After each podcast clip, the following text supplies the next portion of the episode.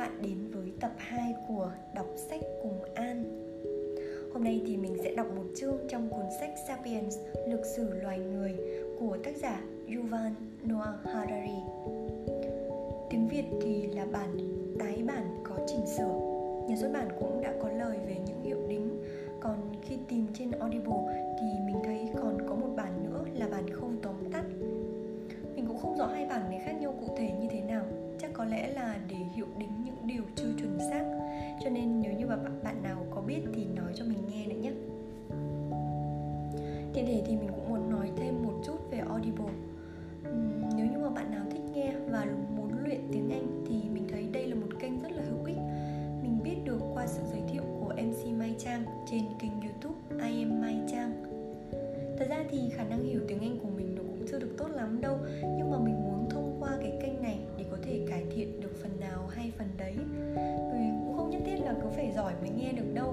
hơn nữa thì trên đây bạn có thể mua được những cái cuốn sách mà được chính tác giả đọc lại. Ví dụ như một cuốn rất nổi tiếng hiện nay là Becoming, được chính tác giả là cựu đệ nhất phu nhân Michelle Obama đọc lại. Thì phiên bản sách nói này đã giành được giải Grammy cho hạng mục album không thuộc thể loại âm nhạc năm 2019 chỉ thế thôi là đã đủ hiểu được cái chất giọng của cô nó có sức hút như thế nào rồi phải không? Và thật ra thì càng nghe trên Audible thì mình lại càng có thêm cái động lực để làm tốt hơn cái postcard của mình. Bây giờ thì mình bị lan man quá rồi. Bây giờ thì quay trở lại với cuốn sách của ngày hôm nay nhé. Sapiens cũng là một trong những cuốn sách nổi tiếng suốt thời gian vừa rồi Cho nên mình cũng sẽ không dành nhiều lời, lời để ca ngợi nữa mà thật ra thì cái tên là nói lên tất cả rồi. Nghe tên cũng có thể hình dung ra được cuốn sách nói về vấn đề gì rồi phải không nào? Tác giả của cuốn sách là một nhà nghiên cứu lịch sử người Israel. Ông là chuyên ông là một chuyên gia nghiên cứu về lịch sử thế giới lịch sử thời trung cổ và lịch sử quân sự. Ông có một bộ ba cuốn sách rất là nổi tiếng bao gồm um, Sapiens, lược sử loài người hai là Homo Deus, lịch sử tương lai và cuốn thứ ba là 21 bài học cho thế kỷ 21 Thật ra thì hồi đầu khi nghe tới lịch sử thì mình cũng hơi ngán Bởi vì ấn tượng của mình về bộ môn lịch sử nó rất là khô khan Có nhiều con số và nó rất là khó nhớ nữa. Nhưng mà cô bạn của mình sau khi đọc xong thì rất là khen và có nói rằng tác giả viết theo kiểu lịch sử ứng dụng chứ không phải đơn thuần là lịch sử thuần túy. Cho nên đọc không bị khô và nhàm chán. Thế cho nên là mình quyết định đọc thử. Thì ở cái chương đầu tiên với mình nó cũng không có ấn tượng gì lắm, nhưng bắt đầu từ chương thứ hai thì mình bắt đầu cảm thấy hứng thú. Bởi vì từ đây thì tác giả bắt đầu nói tới cái việc là ngôn ngữ đã giúp cho loài người tiến hóa chúng ta loài người của chúng ta tiến hóa so với các loài động vật khác như thế nào? Chúng ta đã sử dụng ngôn ngữ linh hoạt ra làm sao? Thì đây đúng là lịch sử ứng dụng chứ không còn khô khan như mình luôn nghĩ về lịch sử nữa. Cho nên hôm nay mình sẽ đọc cho các bạn nghe chương 2 có tựa đề cây tri thức. Chương này nằm trong phần 1 của cuốn sách và cái phần 1 này có tên là cách mạng nhận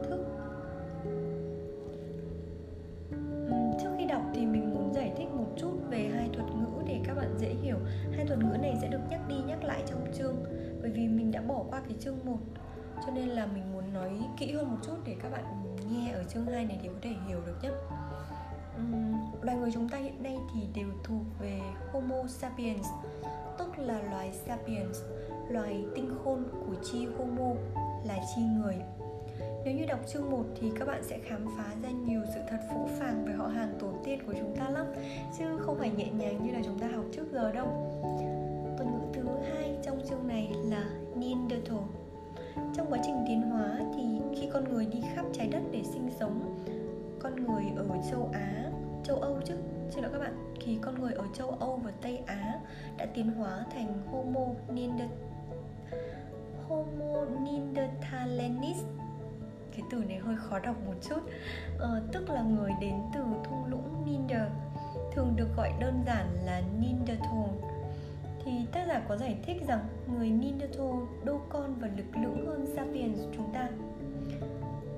Về người này thì đã thích nghi rất giỏi với khí hậu lạnh của thời kỳ băng hà vùng Tây Á. Thôi bây giờ mình nói sơ qua một chút như vậy cho các bạn dễ hiểu thôi nhé. Bây giờ thì mình sẽ đọc chương 2 có tựa đề, có tựa đề là cây tri thức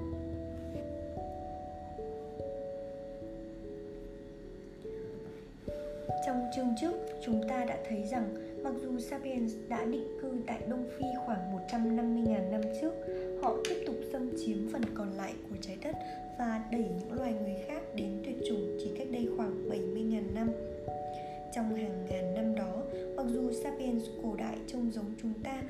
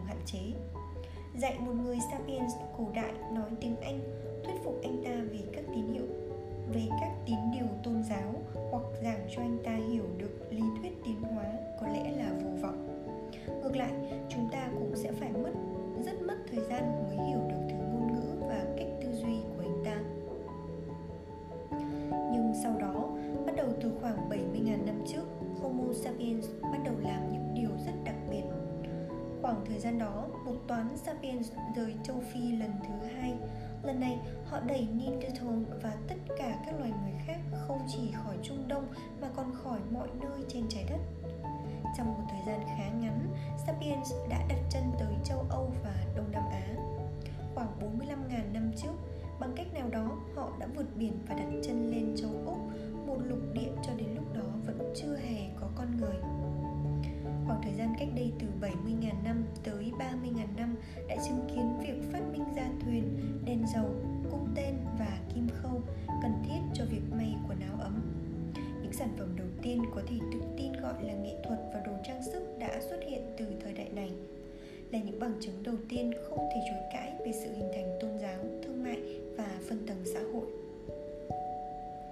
Hầu hết các nhà nghiên cứu tin rằng những thành tích chưa từng có này là sản phẩm của một cuộc cách mạng trong khả năng nhận thức của Sapiens.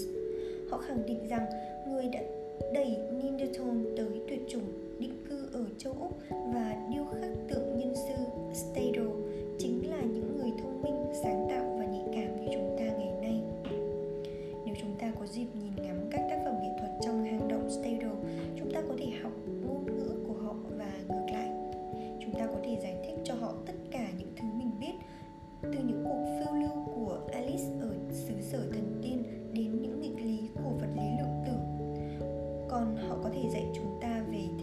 quan của mình. Những cách suy nghĩ và giao tiếp mới xuất hiện trong thời kỳ cách đây 70.000 đến 30.000 năm trước đã tạo nên cách mạng nhận thức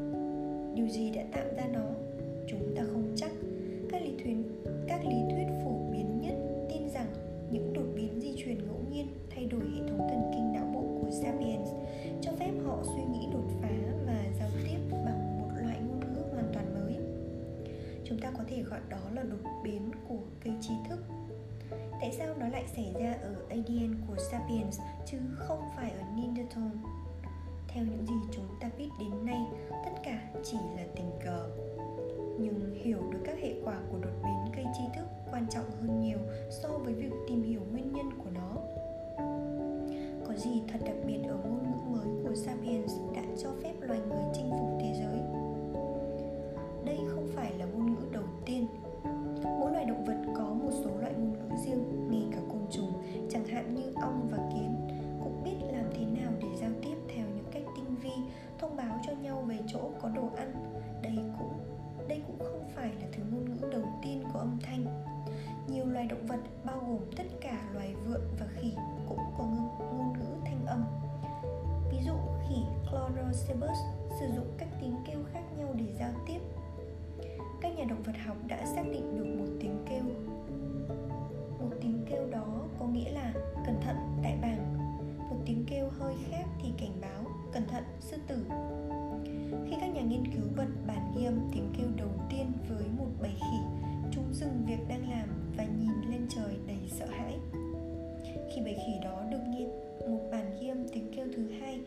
cảnh sư tử, chúng nhanh chóng leo lên một cái cây.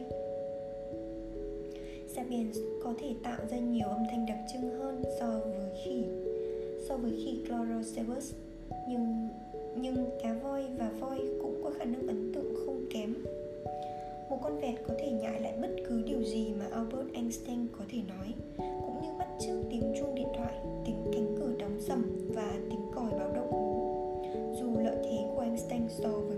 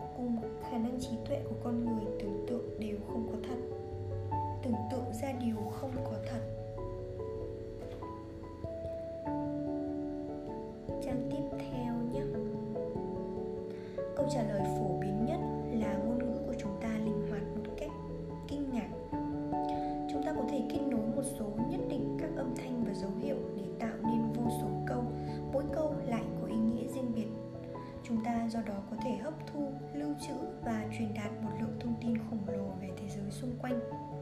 Một con khỉ Chlorocebus có thể cảnh báo cho đàn của nó Cẩn thận, sư tử.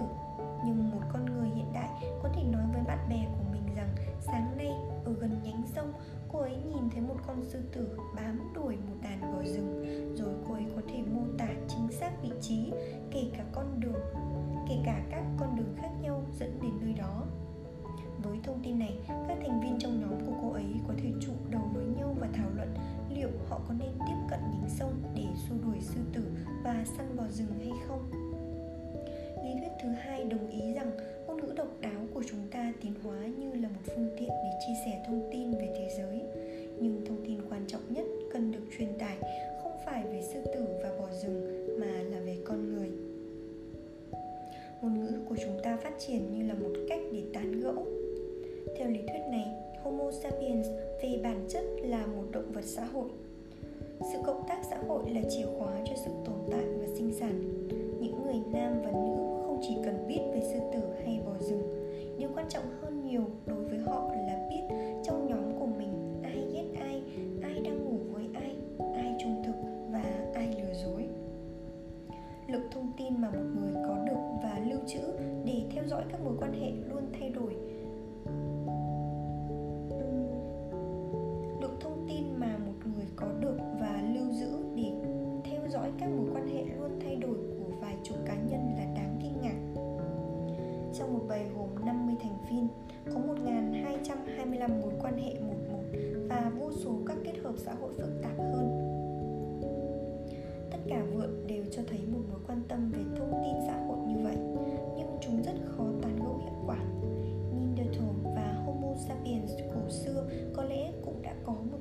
khó khăn với việc nói sau lưng một năng lực, một năng lực khá thâm hiểm, nhưng trong thực tế lại cần thiết cho sự hợp tác với số lượng lớn các kỹ năng ngôn ngữ mới mà Sapiens hiện đại tiếp nhận được khoảng 70.000 năm trước đây cho phép họ tán gẫu nhiều giờ liền.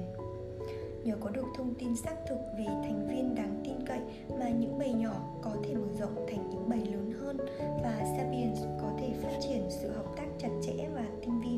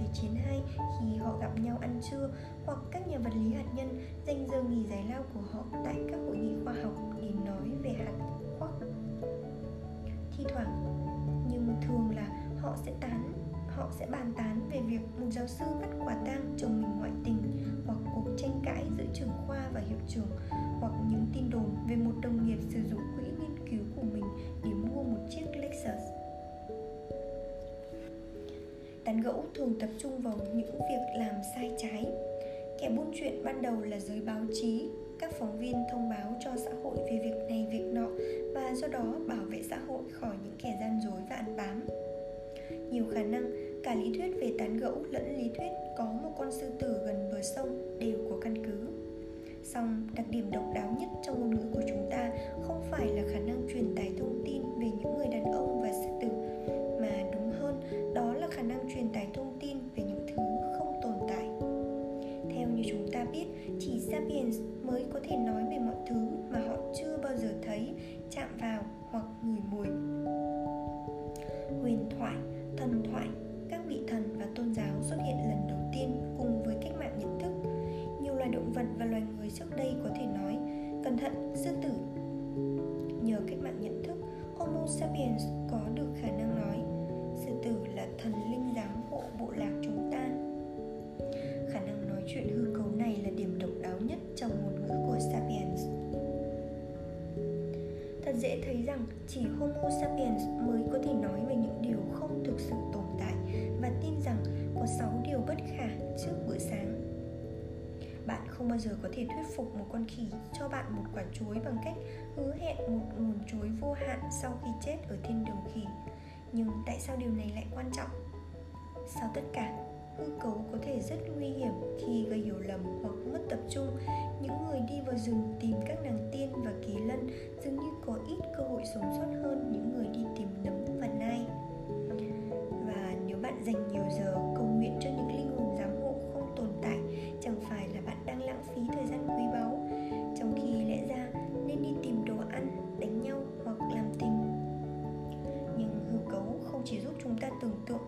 đang còn tưởng tượng cùng nhau. Chúng ta có thể theo dệt những huyền thoại phổ biến như câu chuyện sáng thế.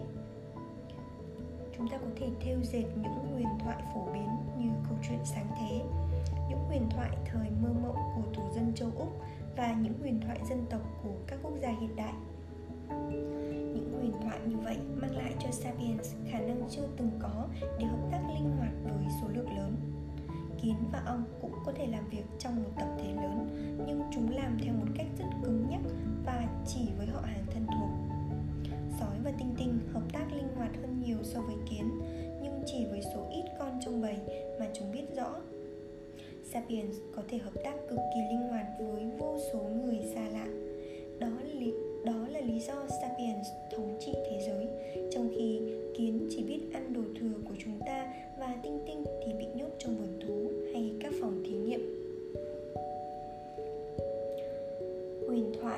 thoại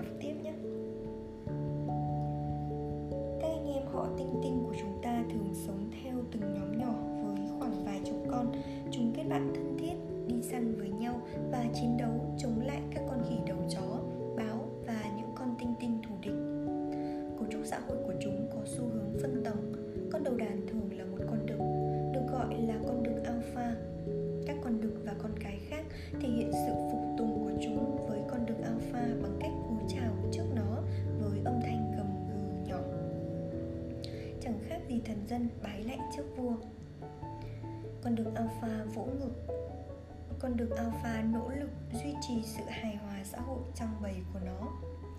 Khi hai cá thể đánh nhau, nó sẽ can thiệp và chấm dứt bạo lực. Không cần nhân từ, nó có thể độc quyền, phân chia thức ăn ngon và ngăn những con đực cấp thấp hơn, ghép đôi với những con cái. Khi hai con đực tranh giành vị trí alpha, chúng thường thực hiện bằng cách hình thành các liên minh giữa những con ủng hộ, bao gồm cả con đực và con cái trong bầy. Quan hệ giữa các thành viên liên minh hôn lông và giúp đỡ lẫn nhau, cũng như các chính trị gia đi xung quanh, bắt tay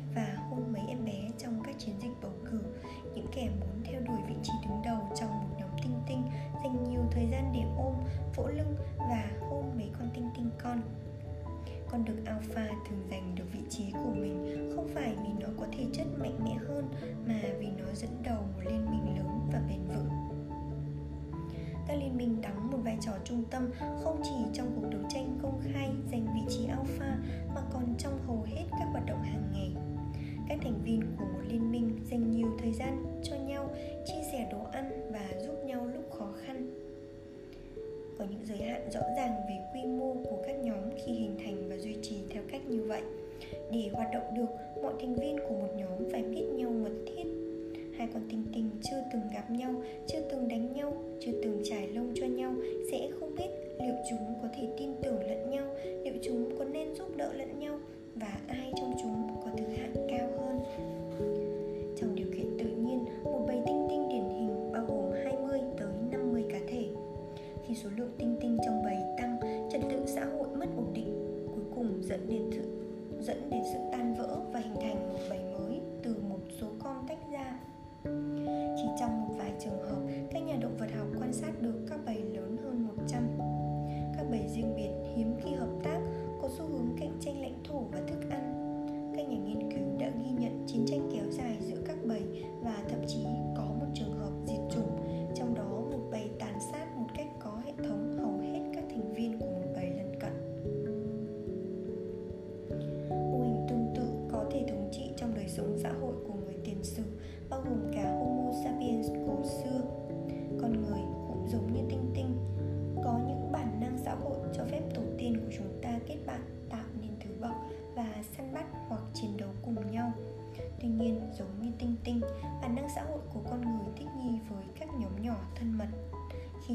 triển quá lớn, trật tự xã hội của nó sẽ bất ổn và nhóm chia tách. Kể cả nếu có một thung lũng đặc biệt màu mỡ có thể nuôi được 500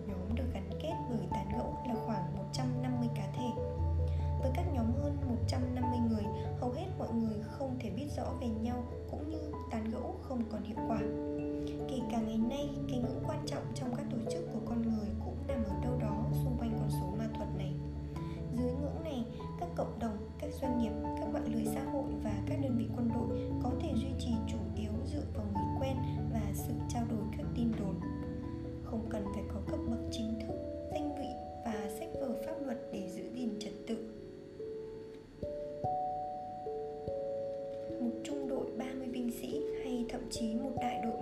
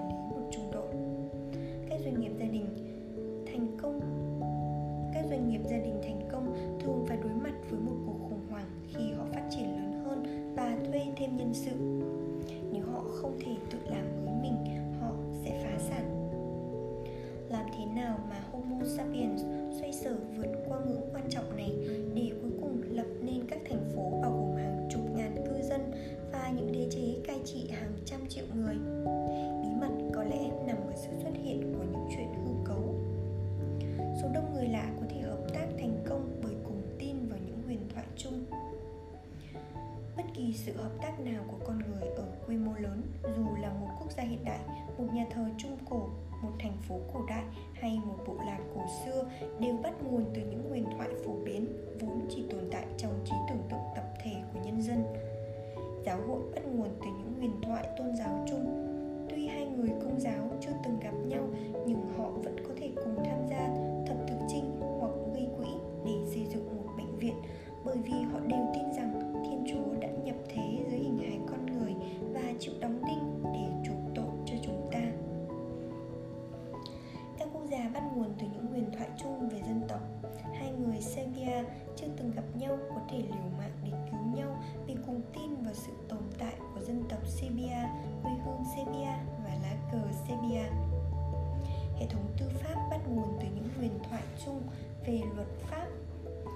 luật sư chưa từng gặp nhau vẫn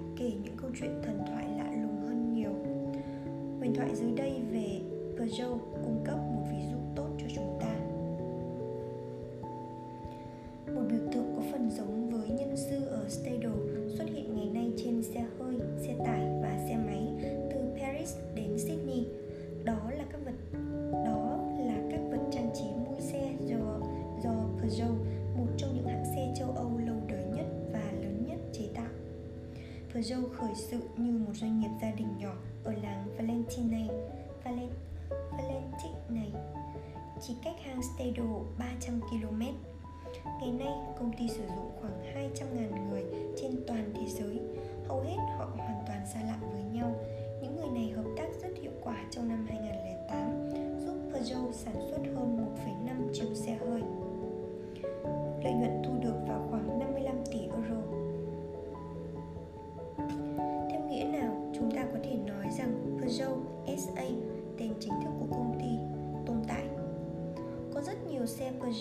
nhưng rõ ràng đó không phải là công ty Thậm chí nếu mọi chiếc xe Peugeot trên thế giới đồng thời bị loại bỏ và bán phế liệu thì Peugeot SA vẫn không biến mất. Nó sẽ tiếp tục sản xuất xe hơi mới và phát hành báo cáo thường niên. Công ty sở hữu các nhà máy, máy móc, phòng trưng bày và sử dụng nhiều thợ cơ khí, nhân viên kế toán, thư ký, nhưng tất cả tập hợp lại với nhau không tạo nên Peugeot một thảm họa có thể hủy diệt toàn bộ nhân viên của Peugeot và dẫn tới việc tiêu tùng mọi hệ thống lắp ráp dây chuyền và văn phòng điều hành. Dẫu vậy đi nữa, công ty vẫn có thể vay tiền, thuê nhân viên mới, xây dựng các nhà máy mới và mua máy móc thiết bị mới. Peugeot có các nhà quản lý và các cổ đông nhưng không phải họ tạo nên công ty. Tất cả các nhà quản lý có thể bị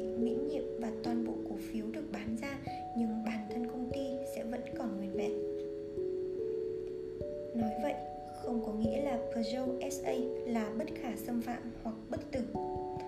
Nếu một thẩm phán được ủy thác việc giải thể công ty, nhà máy vẫn sẽ tồn tại và công nhân, kế toán, quản lý, cổ đông sẽ tiếp tục sống nhưng Peugeot SA sẽ lập tức biến mất. Tóm lại, Peugeot SA dường như không có kết nối cần thiết với thế giới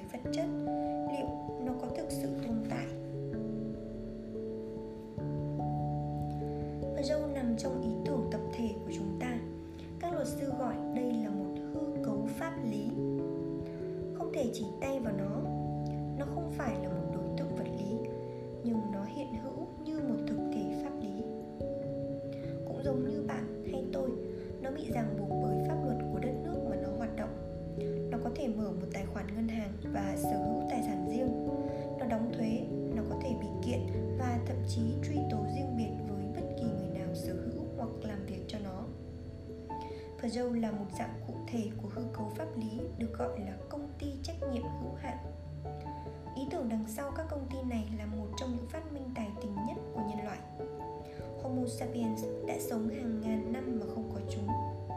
Trong phần lớn lịch sử thành văn, tài sản chỉ có thể được sở hữu bởi con người bằng xương bằng thịt, loài đứng trên hai chân và có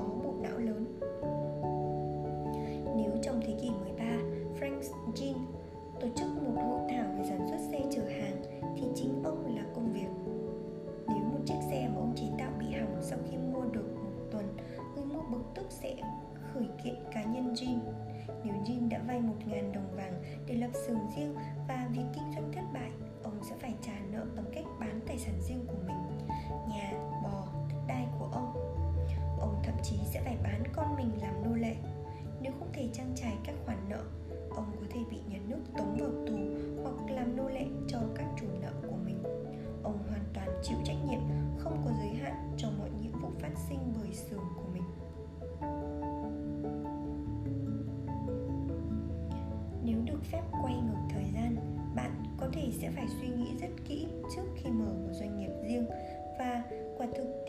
pháp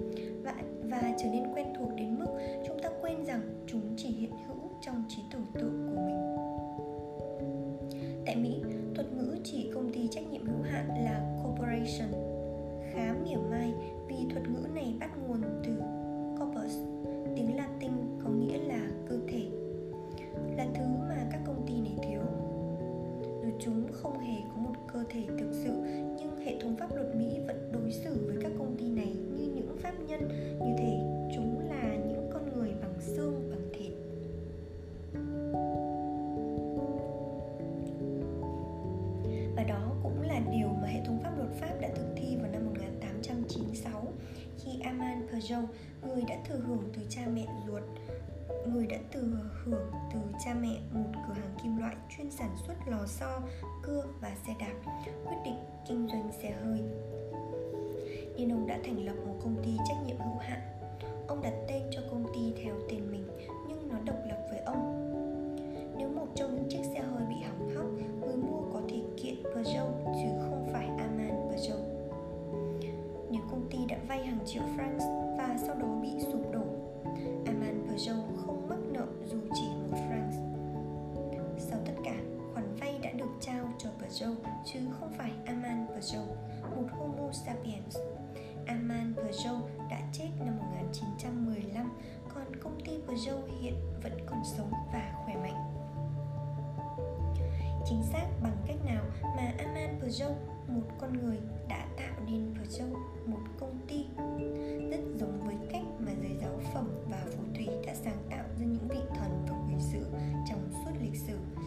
và giống với cách mà hàng ngàn linh mục pháp vẫn tạo ra cơ thể của Chúa Giêsu mỗi chủ nhật tại các nhà sở nhà thờ giáo xứ. Tất cả đều xoay quanh những câu chuyện kể và thuyết phục mọi người tin vào chúng. Trong trường hợp của các linh mục pháp, câu chuyện quan trọng về sự sống và cái chết của Chúa Giêsu giống như lời kể của giáo hội công giáo. Theo câu chuyện này, nếu một linh mục công giáo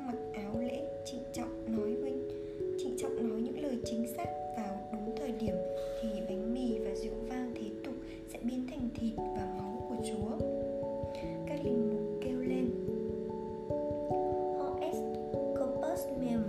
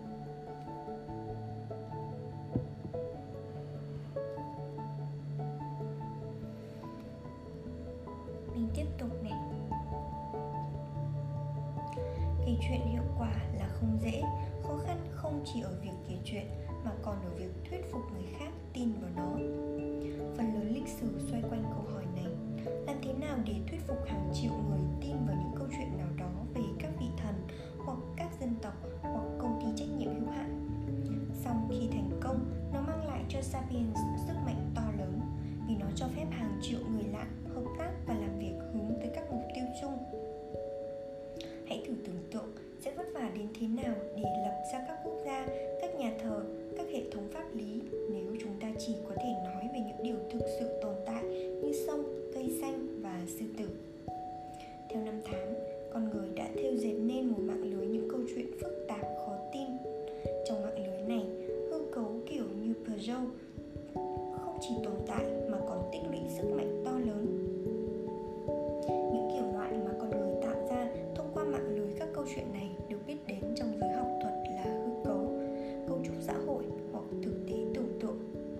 Một thực tế tưởng tượng không phải là một lời nói dối. Tôi dối trá khi nói rằng con sư tử ở gần sông dù tôi biết rất rõ rằng không có sư tử ở đó. Không có gì đặc biệt về những lời nói dối. Những con khỉ Chlorocebus và tinh tinh có thể nói dối. Ví dụ, một con khỉ Chlorocebus sau khi quan sát đã kêu, cẩn thận, sư tử. Khi không có con sư tử nào xung quanh, báo động này hoàn toàn có thể làm khiếp sợ con khỉ đồng bọn vừa tìm thấy một quả chuối và khiến nó bỏ đi, để lại kẻ nói dối một mình thó lên nói dối.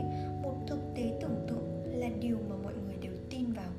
Và chừng nào niềm tin cộng đồng này tồn tại, thì chừng đó thực tế tưởng tượng còn thể hiện sức mạnh lên thế giới.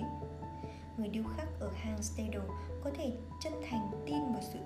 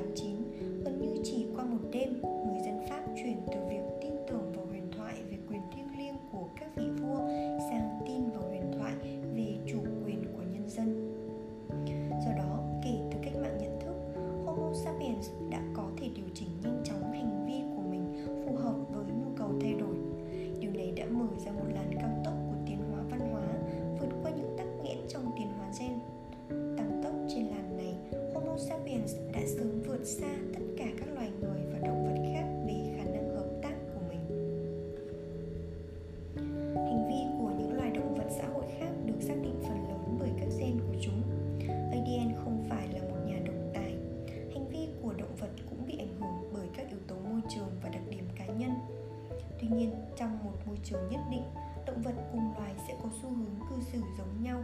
Những thay đổi lớn trong hành vi xã hội không thể xảy ra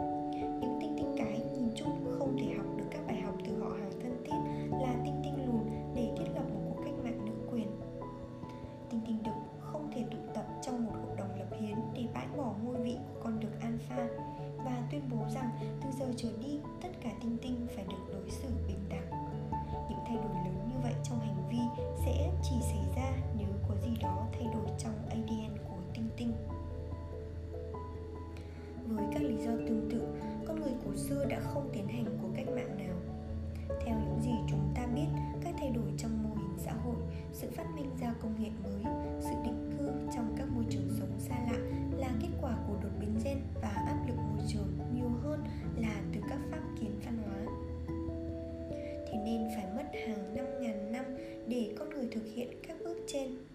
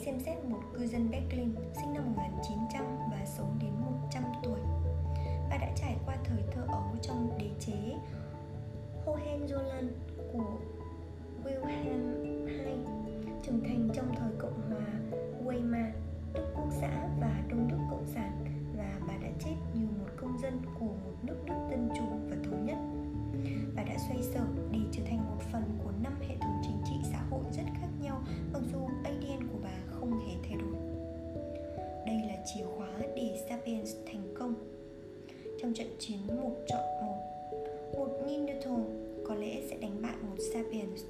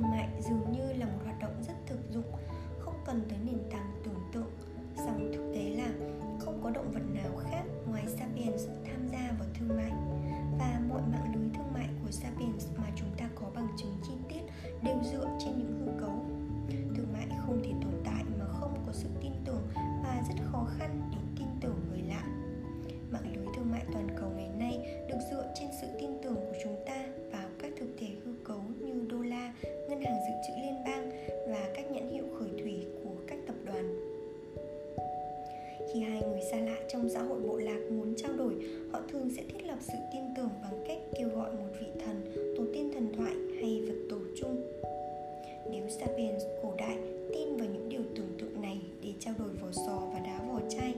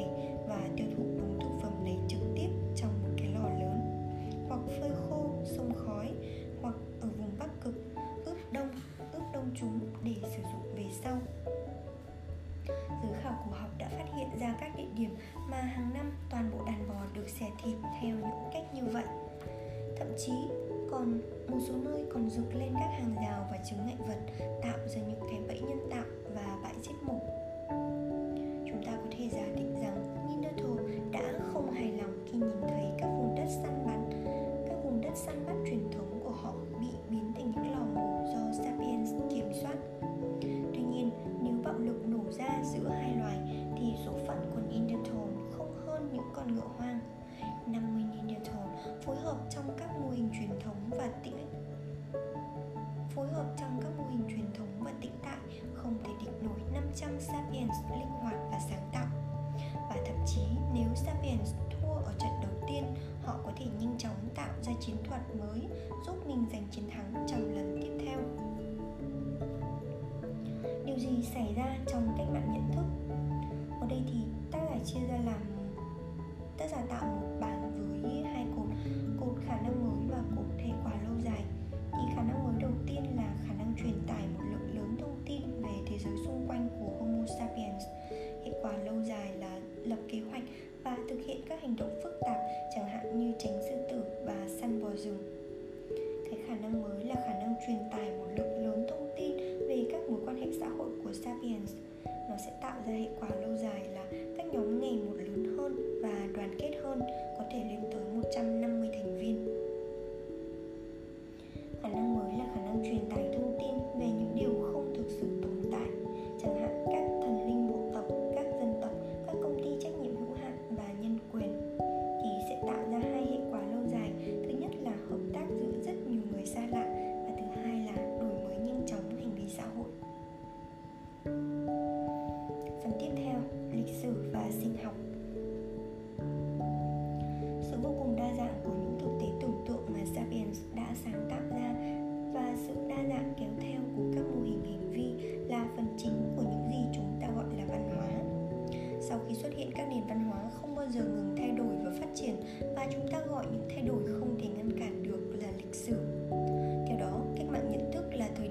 lịch sử tuyên bố nó độc lập với sinh học.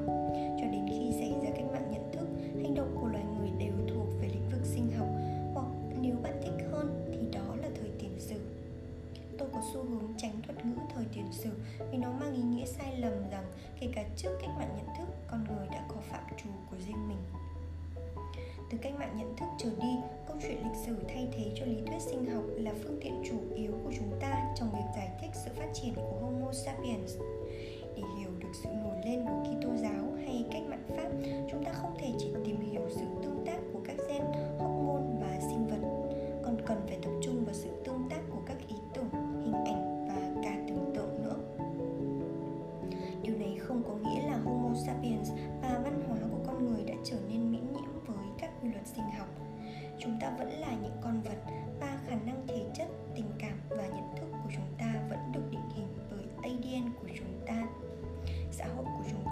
xây dựng từ những nền móng giống như Neanderthal hoặc xã hội loài tinh tinh.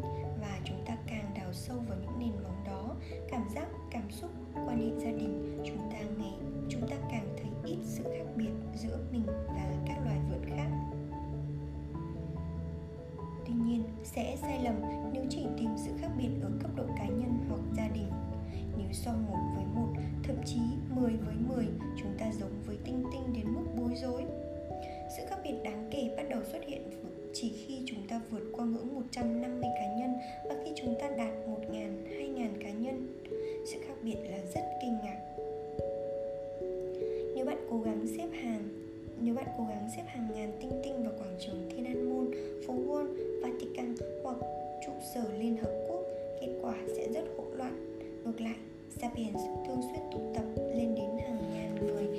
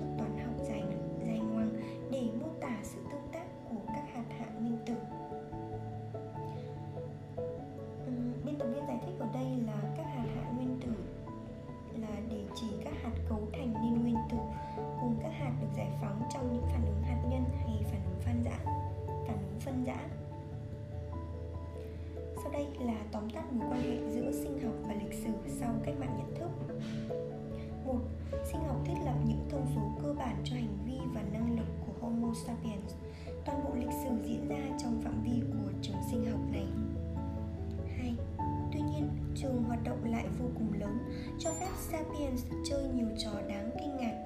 Nhờ vào khả năng sáng tạo ra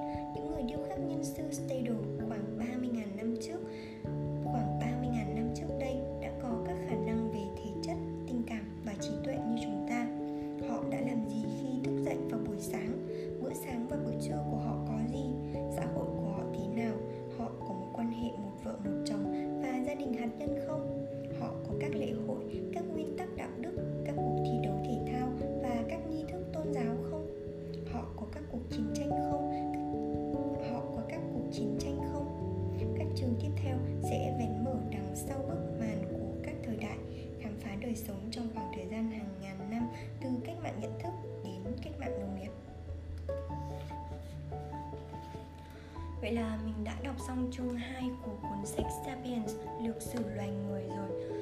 Uhm, Hiện tại thì mình vẫn còn đang trong quá trình đọc chứ chưa hoàn thành cuốn sách này đâu. Vì với mình thì nó quá là dày Nên cứ lâu lâu đọc một ít Chứ nếu như mà đọc dồn dập thì nhiều khi đọc xong lại chẳng nhớ gì ấy Nhưng đây là chương mà mình ấn tượng nhất cho thời cho đến thời điểm ra sức mạnh quá lớn của ngôn từ. Rõ ràng thì ngôn từ nó giúp đỡ chúng ta rất nhiều trong cuộc sống, diễn tả được mọi sự vật mọi sự vật, sự việc xung quanh.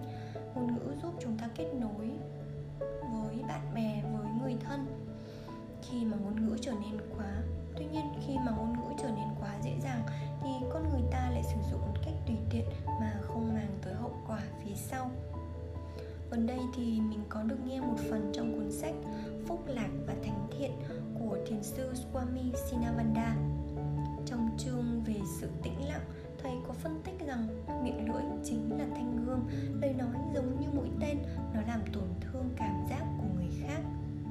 Thầy cũng dạy chúng ta nên thực hành im lặng một khoảng thời gian nhất định mỗi ngày để tâm được thanh tịnh và an lạc. Gần đây thì mình có cơ hội được tham gia một khóa vipassana ở thiền viện pháp sơn, một trong những giới mà mình cần duy trì trong suốt 10 ngày thiền định. Đó là tịnh khẩu, tức là không được nói, không được giao tiếp dù là qua ánh mắt hay ngôn ngữ cơ thể, thậm chí cả việc đọc sách hay là ghi chép lại cũng vậy.